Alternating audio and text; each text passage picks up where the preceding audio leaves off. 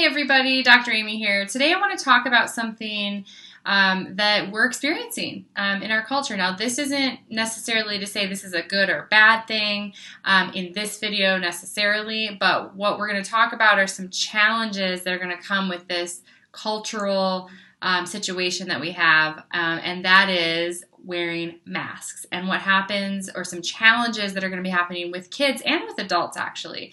Um, later, we're going to get into some other um, information on how this may affect learning um, and also some, some things that we can do to um, improve um, our, our kids' ability to socialize and learn if they are going to have to be using masks and some of these other measures that may be coming in their future, um, potentially. So, today I want to talk about some of the challenges that maybe not everybody has thought about when it comes to the population or more of the population, both kids wearing masks and also them encountering more people, adults and peers, with masks. Now, again, I'm not saying in this video that we're saying pro or against. We're just saying, what does this mean? What does this do? To our children's ability to engage with and connect with and learn from their world. So, parents, this is important. Doctors who work with kids, practitioners who work with kids, this is important because these are points of discussion that we need to be talking about. Um, so, first of all, the fact that we're wearing a mask and we're encountering more people where we can't see half their face, that's really um, potentially pretty challenging when it comes to one, learning communication and appropriate social boundaries, learning appropriate socialization, because there's actually a lot that goes into communication and engaging with other people that's not just language driven. So there's a lot of nonverbal communication that happens from body language, gesturing, spatial relationship, and also reading facial expressions um, and also tone of voice and that type of stuff. But we know that um, facial expression, learning facial expression, is actually a pretty important part of childhood development early childhood development and actually learning appropriate socialization, language development, and appropriate connection um, through early life. We need to be able to bring in, tie in, integrate what we're hearing, what we're feeling, what we're seeing in the form of gestures, facial expressions, um, uh, distance between uh, myself and another person. All of these things are really important to learn um, how to efficiently navigate our world.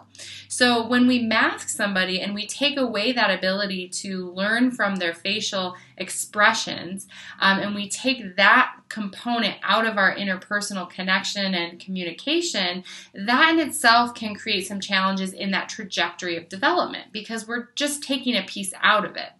Um, it also can be challenging for individuals who are all, who have already developed that. They we as individuals, as adults, let's say, and kids who've already really developed that sense of reading facial expressions and tying that in with an important piece of understanding their world. Um, you know, when we take that away, we, we rely on looking at facial expressions and tying that into knowing the tone and, and connection and, and communication of that other person that I'm that I'm connected with. When we take that away, it makes it just a little more challenging to read the scenario, to read the language, the communication, and have an appropriate response. And so we have to understand that this in itself is going to create um, an increased or heightened stress response that may be really problematic for some people, may be just a little bit different and we can adapt to for some people, but it is there and it is real.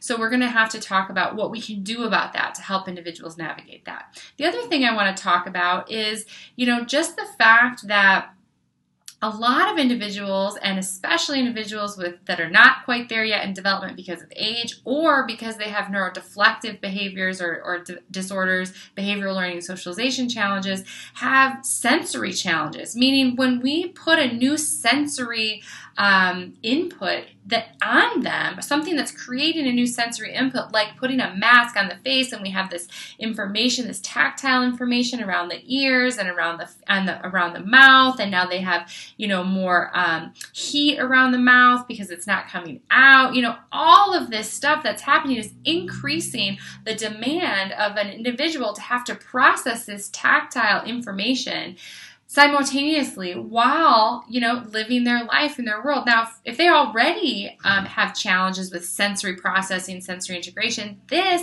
may be a demand that is just too much and creates a stress response. It may just not be available for an individual to be able to function in their life um, in just a basic interpersonal way, in a connection way, just moving through their life, let alone in an academic way or a heightened social socialization demand like school or interacting in their world when we put this on them, when we put this mask on them. So it's really important for us to just recognize that there's a little more to the story than just do we wear a mask or do we not.